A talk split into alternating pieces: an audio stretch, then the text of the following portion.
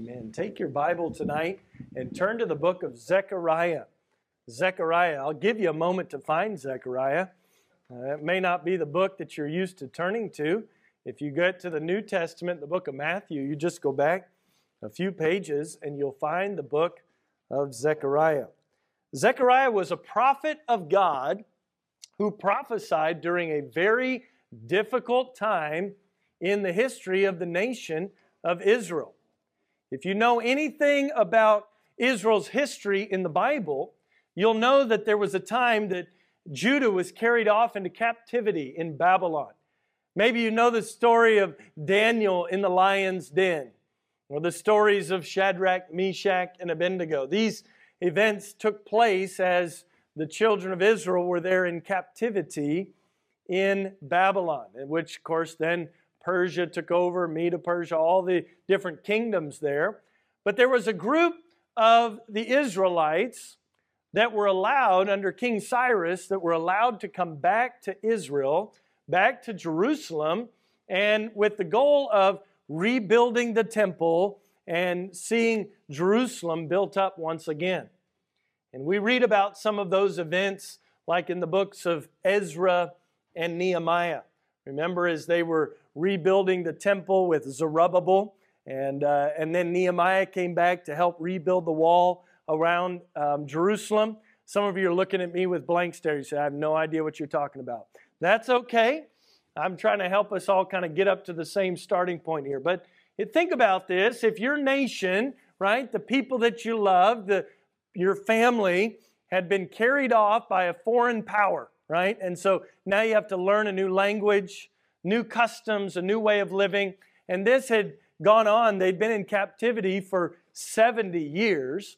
And then after this time, that foreign nation allows some of the people that had been carried off into captivity, and obviously their descendants by this point, some of their people to go back to the homeland so that they could rebuild the kingdom. Well, that was what was taking place when we get to the book of Zechariah. Some of the people had been allowed back from Babylon to go back to Jerusalem with the purpose of rebuilding the city. But if you think about what you might be like after having spent all those years and really probably one or two generations have passed by, what you would be like, your, your morale would probably not be very high. You'd probably be discouraged. You probably wouldn't have a lot of financial resources, right? Because you'd been in captivity for all of these years. Probably a lot of disorganization, not a lot of strong leadership, not a lot of established businesses. Like if you needed to call and order some more bricks, there wouldn't have been a company that's already established. You'd have had to go out and you'd have to cut the rocks and, and make them to the right size. And can you imagine just trying to rebuild a war torn, ravaged place? It, it would be kind of like if we were to get on a plane today and travel over to some of these places in the Middle East, like Afghanistan and, and Iraq, and places that have been and seen lots and lots of war and fighting, and you were tasked with the job of trying to rebuild these places. It would be a very difficult thing, wouldn't it? And it could tend to be a very discouraging thing, and that's exactly where the children of Israel were during this time. They were discouraged. They had gone back trying to rebuild their land. Zerubbabel, you see at the top of your notes, there were three key people that God used here in this book. One was Zechariah, he was God's prophet. One was Zerubbabel, he was the governor, he was the leader of the people. And the third one was a man by the name of Joshua. Now, when I say the name Joshua, you may think, wait a minute, is that the Joshua that, you know, crossed the Red Sea and saw the walls of Jericho fall? No, different Joshua, same name, different guy, lived thousands of years apart from one another. And this Joshua was the high priest. So tonight we're going to look at some things about how God used these three men together to fulfill his plan. And we'll see how they did this, not as they worked in their own strength, but as they served in the strength that only the Holy Spirit can give. Now, if you've been with us on Wednesday nights for a little while, you know we've been studying through the ministry and the work of the Holy Spirit. He's that third person of the Trinity. We have God the Father, we have God the Son, Jesus Christ, and God the Holy Spirit. And often the Holy Spirit's misunderstood, misapplied, and we don't really understand what the Holy Spirit does many times. And God's Word, though, has a lot to say about the Holy Spirit, and it's not just restricted to the New Testament. That's why I wanted you to see tonight here in one of the Old Testament prophets, one of the great truths that we can learn about the Holy Spirit's work in our lives. So, all three of these men, Zechariah, Zerubbabel, and Joshua, they all held a pivotal place in the history of the nation of Israel. And their lives converged at a very critical time as God used all three men together in a very unique way to encourage the people to see the temple rebuilt. Now, there's not time to take you through all of the verses that describe this, but let me catch you up. So, you know that they've come back from captivity, they're trying to rebuild the land. In fact, you can go back and read this. They had laid the foundation of the temple. But now there had been a, a gap of about 16 years and no construction had taken place on the temple. Now, most of you have lived in Houston for a while. Remember how long it took them to work on 290 out here? It's probably more than 16 years. I feel like it's been my whole life. I don't know. Some of you who've lived out that way, Julie, Michael, I don't know how many years they've been working on 290. It just takes forever. And you know how discouraging it is when they tear it all up and all that it is is a mess and orange, you know, traffic uh, cones and, and barrels out there, and you think, when is this ever going to be completed? There, there's probably not too many things more discouraging than a building that's just a foundation, and now years and years go by and nothing is ever accomplished on it. That's where these people were. They're discouraged, they're disorganized, they're probably disillusioned by this point. They came back with some desire to see this work done. They got the foundation laid, but now 16 years have gone by and the work has been at a standstill for all of this time. Can you imagine what the people might have been thinking? You know, what are we doing here? Does God, I thought we were God's chosen people. Does God care for us anymore? You ever got to a place in your life where you just wonder, God, it seems like everything's still, nothing's taking place, nothing positive's happening. I just feel stuck. That's where these people were. They were stuck. In fact, look at chapter 4 with me. It says in verse number 7 Who art thou, O great mountain.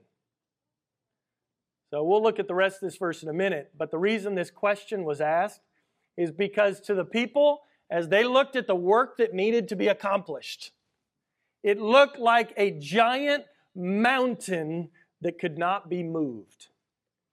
You ever felt like that? The, the task in front of you just seems so big, it's impossible. Nothing's ever going to change it. In fact, it had been 16 years and nothing had happened. It was like a giant mountain. So, this is where these people were at. They're discouraged, the nation's in disarray, the work of God was halted, but God had other plans. God intended to empower these men, these people, so that the mountain, as you see in the next part of verse 7, the mountain would become a plain, a plain, a flat space of ground. This gigantic mountain is going to be turned into a plain. This thing that looks impossible, that cannot be overcome, that's insurmountable, is going to be made a plain. How was God going to do this? What was that great mountain? What was this rebuilding of the temple and trying to revitalize the work of God in Jerusalem? We look around us today and we say, wow, we live in a nation that needs God, that needs to hear from God. God, how are we ever going to do this work? We look at a world that's lost and dying without Christ. What could we ever do? It seems like a mountain that cannot be moved. But my friends, I'm here to tell you tonight, while it is a great and difficult mountain, with the Holy Spirit's power, God can take insurmountable mountains and turn them into plains, turn them into flat ground that is passable in His strength by His power. So let's look back at the beginning of chapter 4. I want you to follow along with me through verses 1 through 5 because the angel of the Lord comes to Zechariah and he shows him a vision. In fact, if you study the whole book of Zechariah, you'll see it's a series of visions that God gave Zechariah, and then Zechariah would in turn preach these to the people to encourage them and challenge them about the work of the Lord. So let's look at this vision, verse number one of chapter four. It says, And the angel that talked with me came again and waked me, as a man that is waked out of his sleep, and said unto me, What seest thou? Zechariah, what do you see? And I said, I have looked, and behold, a candlestick all of gold, with a bowl upon the top of it, and his seven lamps thereon, and seven pipes to the seven lamps which are upon the top thereof, and two olive trees by it, one upon the right side of the bowl, and the other upon the left side thereof. So I answered and spake to the angel that talked with me, saying, What are these, my Lord? Then the angel that talked with me, excuse me, answered and said unto me, Knowest thou not what these be? And I said, No, my Lord. All right, we've got to visualize this together because this vision is kind of hard to understand if you can't get a mental picture of what's going on here tonight. So we've used some children to help on Wednesday night, so I need a couple teens to help me uh, Grant and Thomas, can you help me? You guys are tall, and and Gabriel, you can come help me, and and and Trevor, we'll let you come help me tonight too. I'll get these boys up here, and and they can help me with this. Now you're gonna have to really stretch your imaginations, but these gonna help us. So Grant, you stand on this side. Thomas, you stand over here. Trevor, you stand behind me, and Gabriel, stand right here in front of me. So we see the picture, all right? What's the first part of the vision that they see? He says, a candlestick all of gold. So this is no longer Gabriel. This is a candlestick made of gold, right? I picked you because you're the most beautiful one. I'm just kidding. Well, I'm not kidding. No, I'm just, anyway. He's the candlestick of gold here, all right? So imagine this is the candlestick, and it says there's a bowl upon the top of it. So, Trevor, you're going to be the bowl on top of it. So you have to make the bowl here on top of the candlestick. All right, so we got a candlestick of gold with a bowl on top of it, right? And then it says his seven lamps thereon. So this candlestick, you're going to give us your your you can give us seven seven lamps. So these are these are you know where we would light all the fires on the candlestick here, right? And and the bowl of of gold on the top. And then what else here? Oh, two olive trees. These are my olive trees here tonight. Olive tree one and olive tree two. That's better than thing one and thing two, right? So all right, olive trees, you got to give me some good branches here so we can see. And, and, and on these olive trees, we have lots of olives that are growing. And, and so these olive trees are upon the right side of the bowl and upon the left side of the bowl. Now, there's also a little more description here, but I didn't know how to do it with people because did you notice it talks about pipes and things running together? So from these um, olive trees, we have pipes running down to this bowl, and then this bowl is it's all there's a lot of plumbing here in the bible. Jeremiah's not here tonight but he would appreciate this. And, the pipes run down and they're feeding the seven candlesticks here so that this candlestick can stay lit all right? What did candlesticks burn to stay lit right? They, they burned oil right?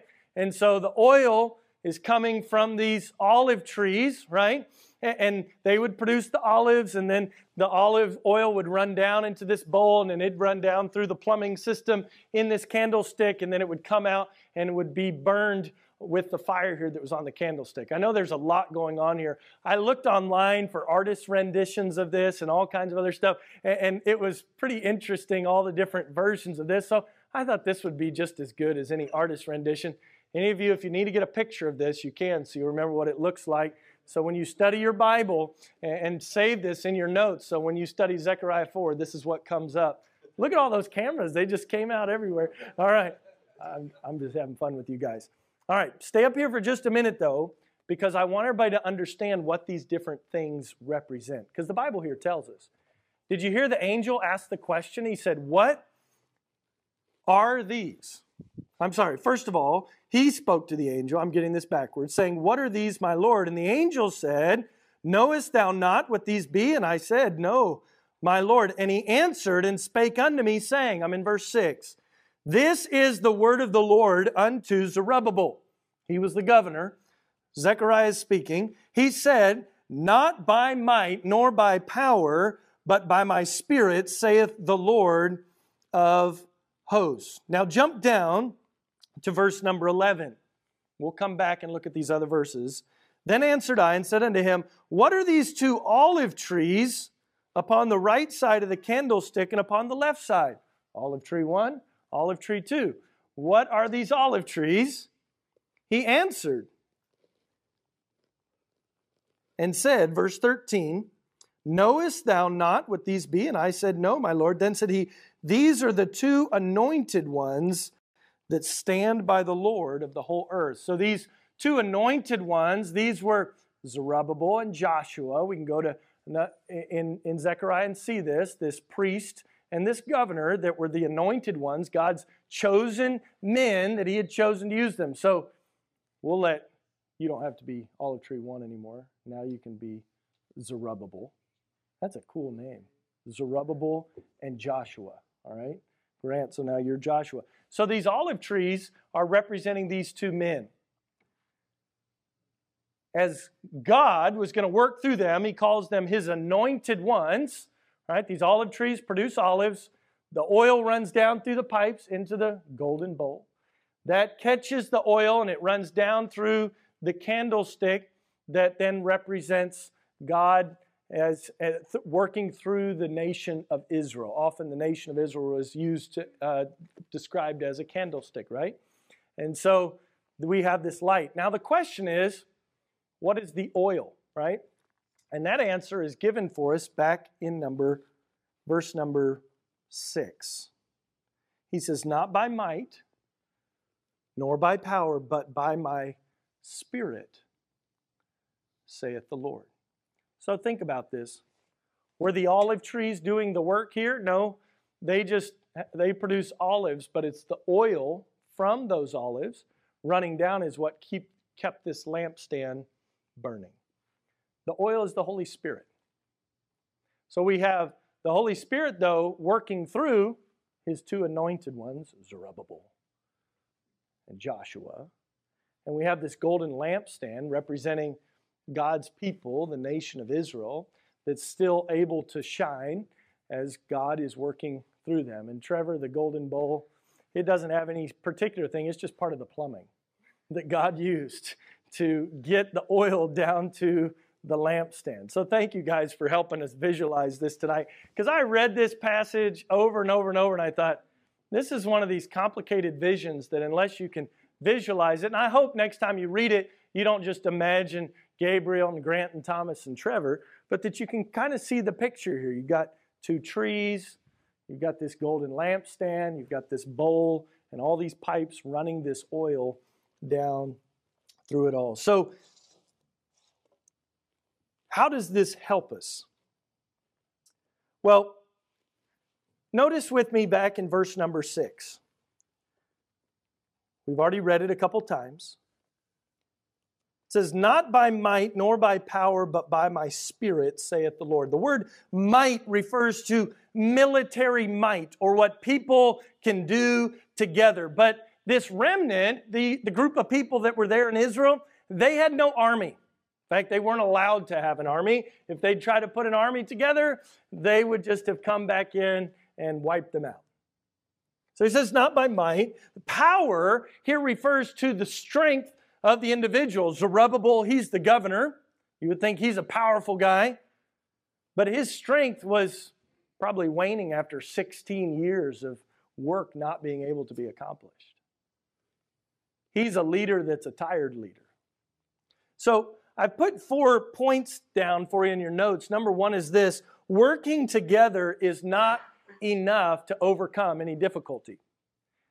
We live in a society today that says, well, as long as we all get together and work together, everything will be okay. Well, that's true to a point. You can overcome some things working together with others, but I would say, like in the situation that these people were in, working together was not enough for them to accomplish what needed to be accomplished. They did not have enough wherewithal in and of themselves, even working together, to accomplish this work. They didn't have the strength, they didn't have the resources. They didn't have the physical resources, the financial resources. This was a remnant. These people were broken. So, working together is not enough to overcome every difficulty. Number two, he also says, not by power. I would say it this way working in your own strength is not enough to overcome every difficulty. Not by might nor by power. I look around this room tonight, and knowing many of you as I do, there are a lot of strong individuals here tonight. A lot of you have worked through some very difficult things. Some of you are currently working through some very difficult things. You're strong people, but you're not strong enough. We are not strong enough in our own strength to overcome every difficulty. So, what we see here is it's not by might nor by power, but by my spirit, saith the Lord of hosts. Number three, there, working in the strength of God's Spirit is what will give the victory. Working in the strength of God's Spirit is what will give the victory. Now, look with me at verses 7 through 10. We started out in verse 7, now we're back to it. He asked this question Who art thou, O great mountain? this insurmountable thing that we cannot overcome. Who are you? He says, Before Zerubbabel, thou, you mountain, you'll become a plain.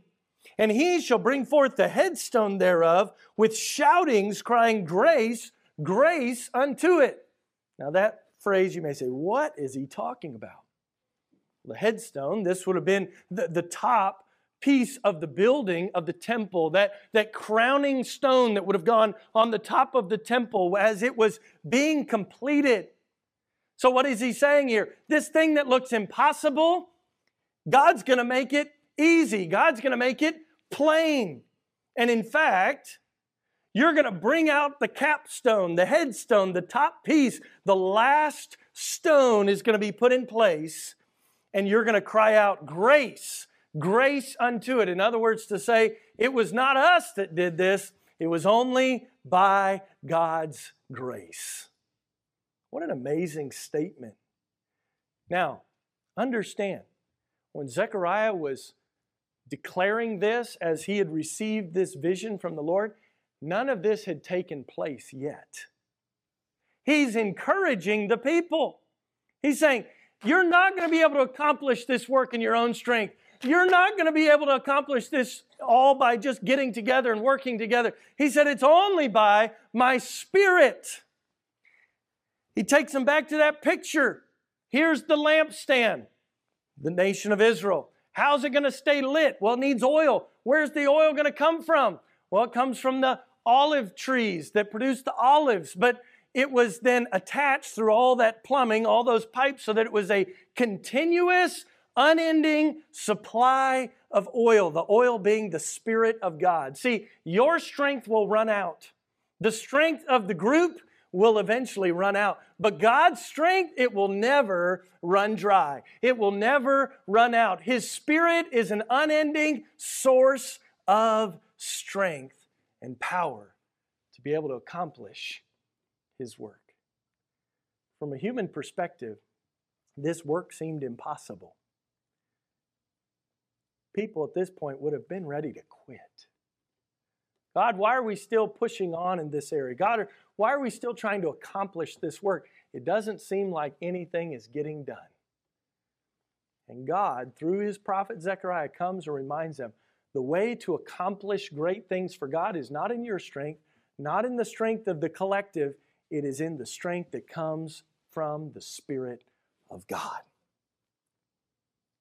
Look at verse number 8. He says, Moreover, the word of the Lord came unto me, saying, The hands of Zerubbabel have laid the foundation of this house. Remember, I told you the foundation was already done? But he says, His hands shall also finish it. The same guy that laid the foundation, he's also going to be the one that completes the work. And thou shalt know that the Lord of hosts has sent me unto you. When he completes this work, you're going to know it was God that did the work. I love the next statement at the beginning of verse 10 For who hath despised the day of small things? You know, in life, there are always doubters. There are always people that will be so kind to let you know that they think you're going to fail. Why are you doing this? Why are you trying this? Don't you know others have tried this and failed? Why are you trying to walk with God? It, it would just be easier to be done. Think of Job's wife. You know, Job, your life's so terrible. You ought to just curse God and die. Just be easier. Even Job himself came to there where he said, I just wish I'd never even been born. That's somebody who's discouraged. Some people have experienced this in business, right? Go to start a new business. I said, why do you do that? Why didn't you just keep the job that you have? Why did you go over and start this new thing? Don't you know most new businesses fail. They do this when you start a church, too. Don't you know most new churches fail, close their doors? Well, the sad truth is new churches fail and old churches fail. Because churches aren't built by might or by power. Not our might, our power. Jesus Christ said it this way in Matthew chapter 16. He said, I will build my church, and the gates of hell should not prevail against it. It's only by his Spirit. It's a work of God. But that isn't just something that's true in a church. That's true every in every area of life. Your, your marriage can't be successful without the Spirit of God working through it. You trying to raise your children to please God, you can't do it in your own strength. You trying to live as a believer and share the gospel of Jesus Christ and stand for truth and righteousness, you're not strong enough to do it on your own. But by His Spirit, don't despise the day of small things. You may be in a point in your life, I know I've been there and I feel like I keep going back there all the time, when I just feel like it's small things once again. Just when I feel like I'm getting things figured out, God says, Good, all right, here's something new and I have no clue. Why? Because I think God wants to keep reminding us it's not by your might, it's not by your power, it's by my spirit, saith the Lord. Maybe some of you remember these various stages in life. And hey, young people, you're getting into these stages of life just when you feel like you're figuring it out and you graduate from kindergarten, then all of a sudden first grade hits.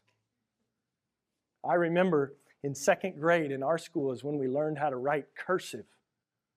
I don't even know if you learn cursive anymore. Do you still learn cursive in school? We did. That's how old I am.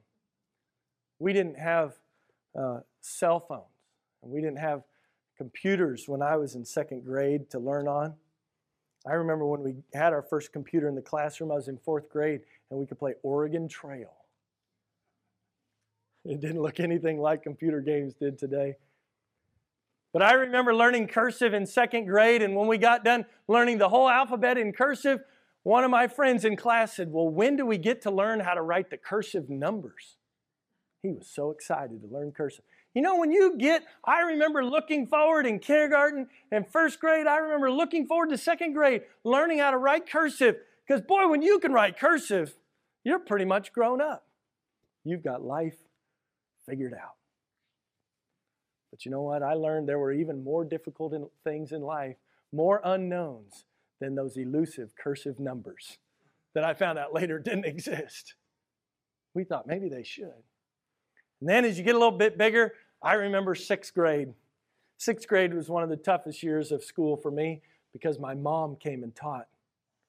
And I could get away with stuff with other people, but when it was your mother teaching, she knew all my tricks. And she taught at our school that year, and uh, I got in more trouble in sixth grade than in all the rest of the years combined. It's not my mom's fault, it was mine. I just I just couldn't get away with my sin as easily when my mother was in the class. But you know, I was finishing sixth grade, I was top of the elementary school. But then seventh grade happened. The glorious junior high years everybody's favorite years. I remember my dad said when we hit junior high, we just needed to be taken and put in a box with a little hole in the top, and they just feed us through the hole and, you know, kind of let us work through those next few years. And I said, But Dad, what happens when you graduate from high school? He said, Then we plug the hole. it's tough growing up in my house. Barely survived, as you can tell. No, but you know how it is. You get through and into high school, and boy, by the time it's your junior, senior year, you're just walking around because you own the school now, and all these little kids are just annoying. And, you know, you're like, I'm about to graduate. And then, well, then you're back at the bottom of the pile again, right? And then some of you go out into the workforce, others of you went on to college, and you've seen that same thing happen over and over again. Just when you think you've got it figured out and you're on to the next thing and it's exciting, then all of a sudden you're back to the bottom of the pile.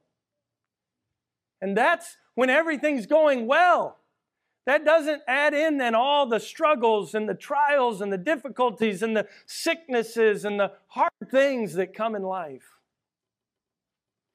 See, there are days that come when we feel like it's the days of small things. Small things are days when we feel weak.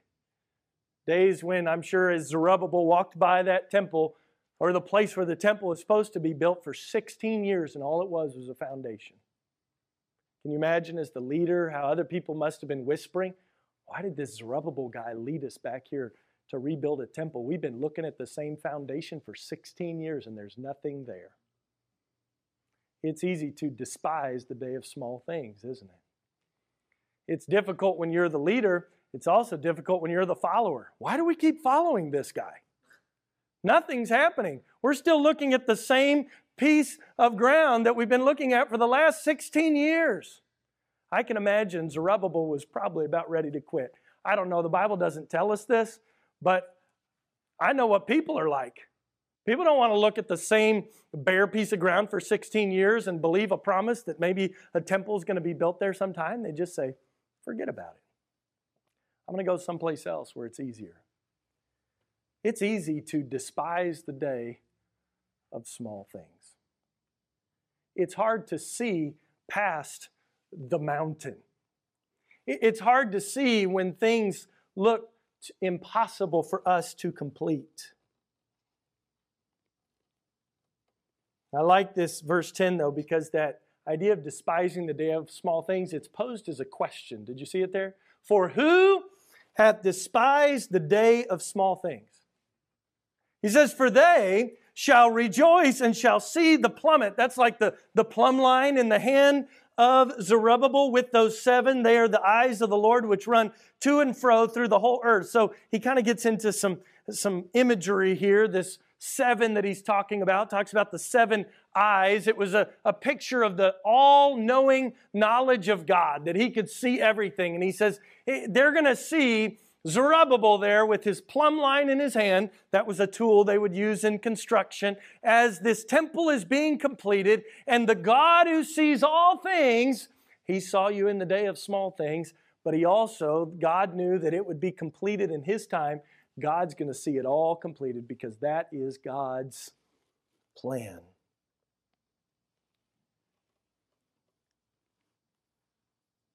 God told his people by a different prophet, a guy by the name of Haggai.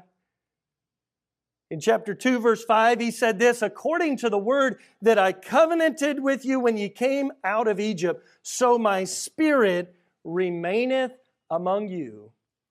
Fear ye not. My friend, today, if you're a believer in Jesus Christ, God has given you his Holy Spirit. He's in you, He's there to comfort you.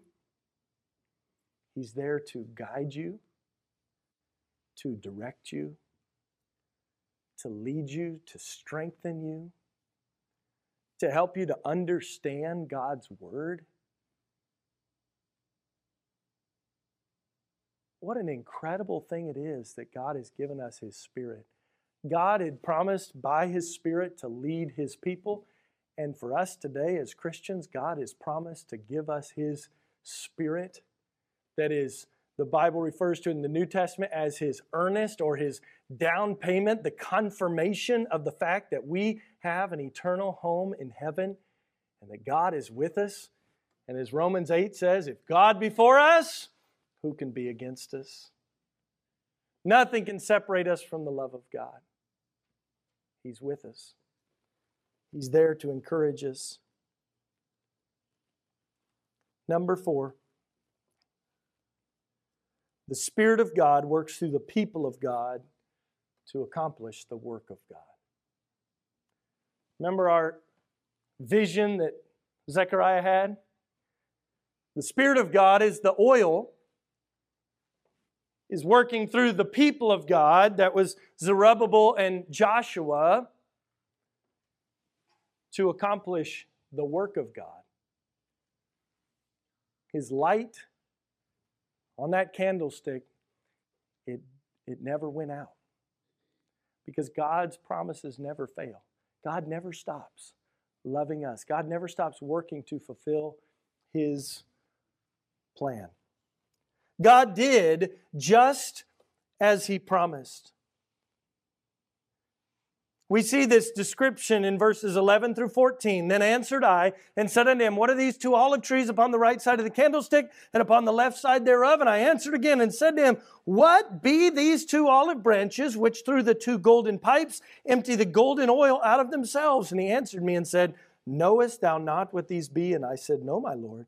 Then said he, These are the two anointed ones that stand by the Lord of the whole why was the work able to be accomplished? Because they stood, they were standing there because that's where God, who, the, who is the Lord of the whole earth, that's where God had put them.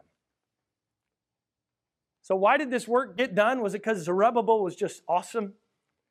Was it because Joshua was just this great er, spiritual leader? No. No, it's because the Lord put them there.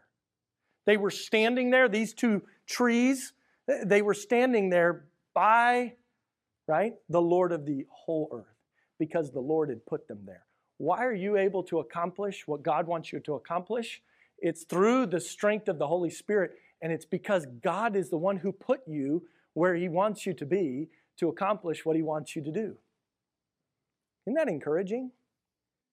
Like those trees, somebody planted them there, right? Those olive trees didn't just kind of get up and walk over there by themselves. Something or someone took a seed and planted it in the ground in that location, or took a tree that was already growing and dug it up and moved it over and planted it in that location so that it could grow in that place. And in the same way, God has put you exactly where He wants you to be so that if you will live a life that's filled with the Spirit of God and walk with God, He can accomplish the work that He wants you to accomplish, and He'll do it through you.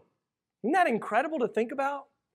How God takes us, just like a master gardener might take the seed uh, of that olive tree and plant it in a particular location. Or, or maybe he's got a little greenhouse over here where he's growing some little baby olive trees and he takes them over and he says, I need this one here, and I want this one planted over there, that one planted over there, and I need this right in that location. You say, why is he doing all this? Because God has a plan.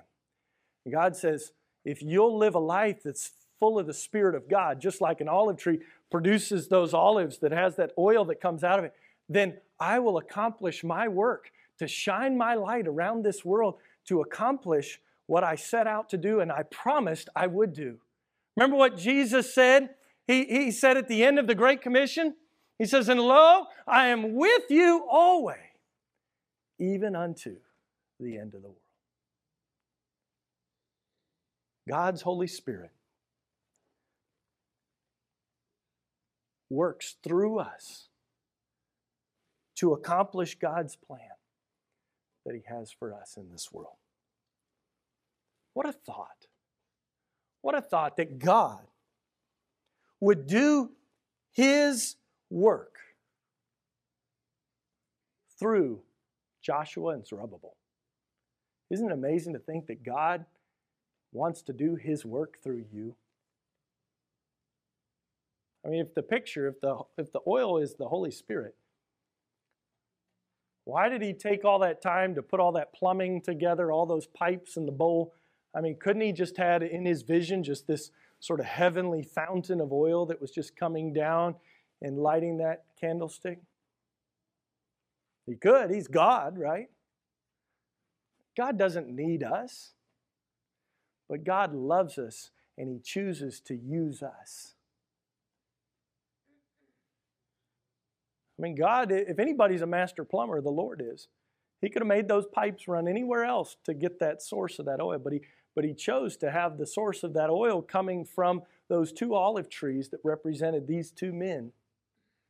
That as they were filled with the Spirit of God, were able to accomplish the work of God in that place. See, God's work in you and in your church, and God's work in this dark day can be accomplished by His Spirit.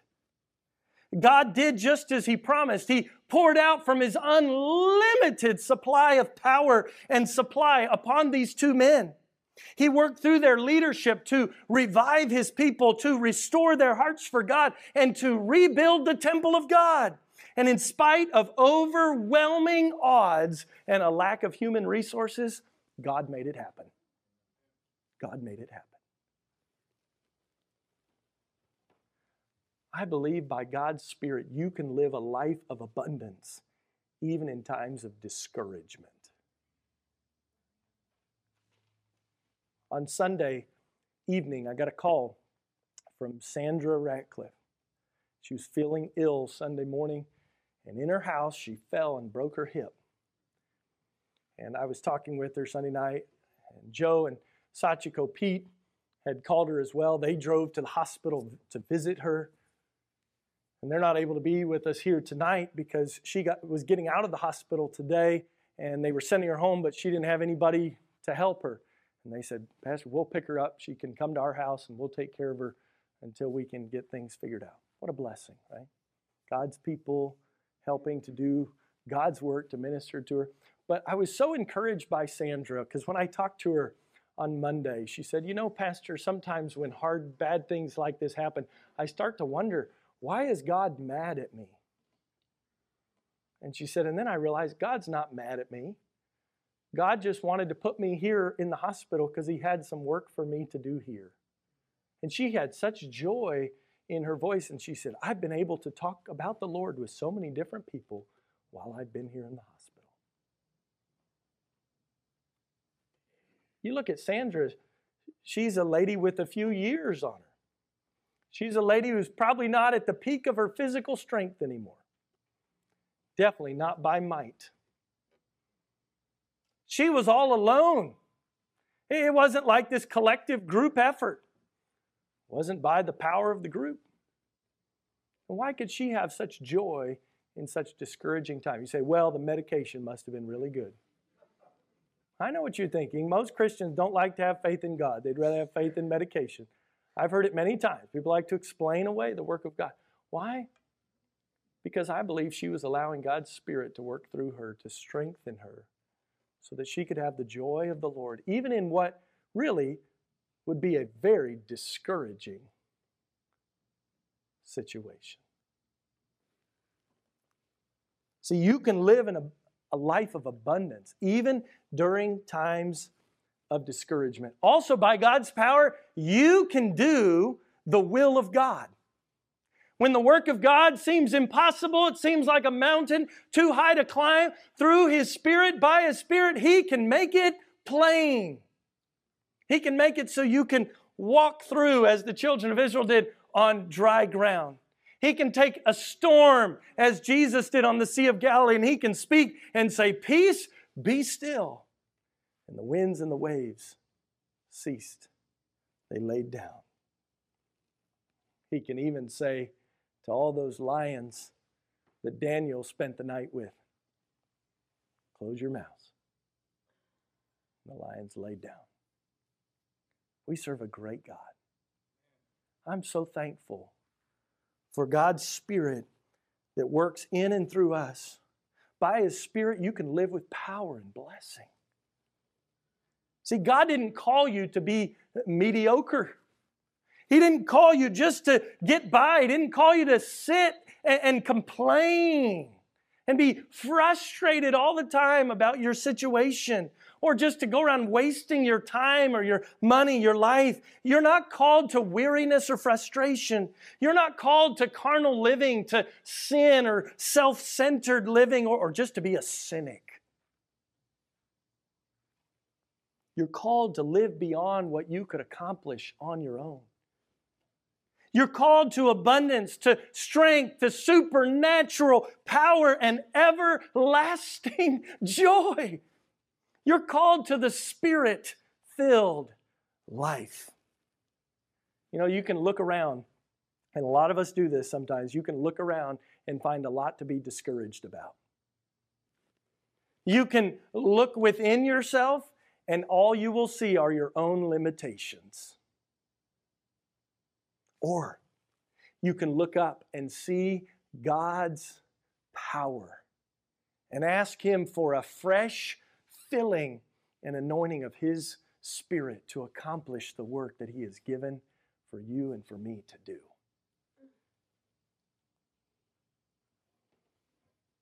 Would you pray with me tonight that God would help you to fix your gaze on Him once again?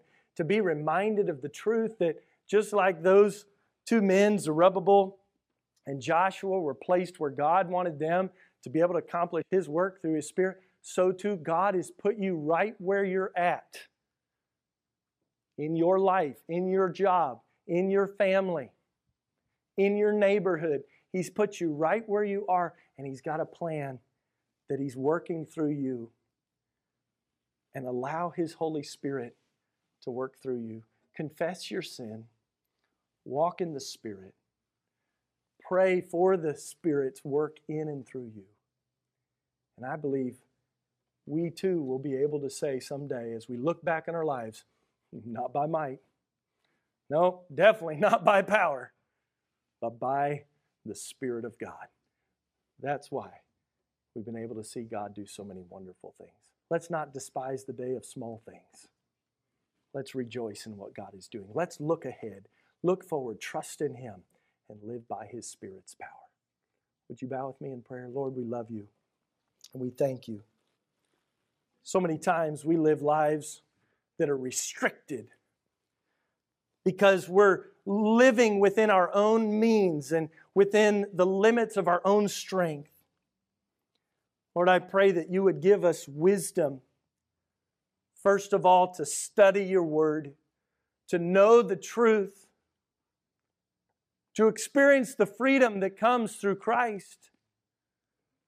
Lord, to lay aside every sin, lay aside all the weights. Let us run with patience the race that is set before us, looking unto Jesus, the author and finisher of our faith. Lord, we need you. The song says, I need thee every hour. Lord, we need you tonight. Some have come, are carrying the burdens of the day. Even as they look ahead, they're concerned and unsure of where to go. They may feel like what they're looking ahead to is a mountain that they cannot climb. They feel stuck. Lord, I pray that through your Spirit's power working in and through them, you would make it plain. Lord, help us tonight. We need you. In Jesus' name I pray. Amen.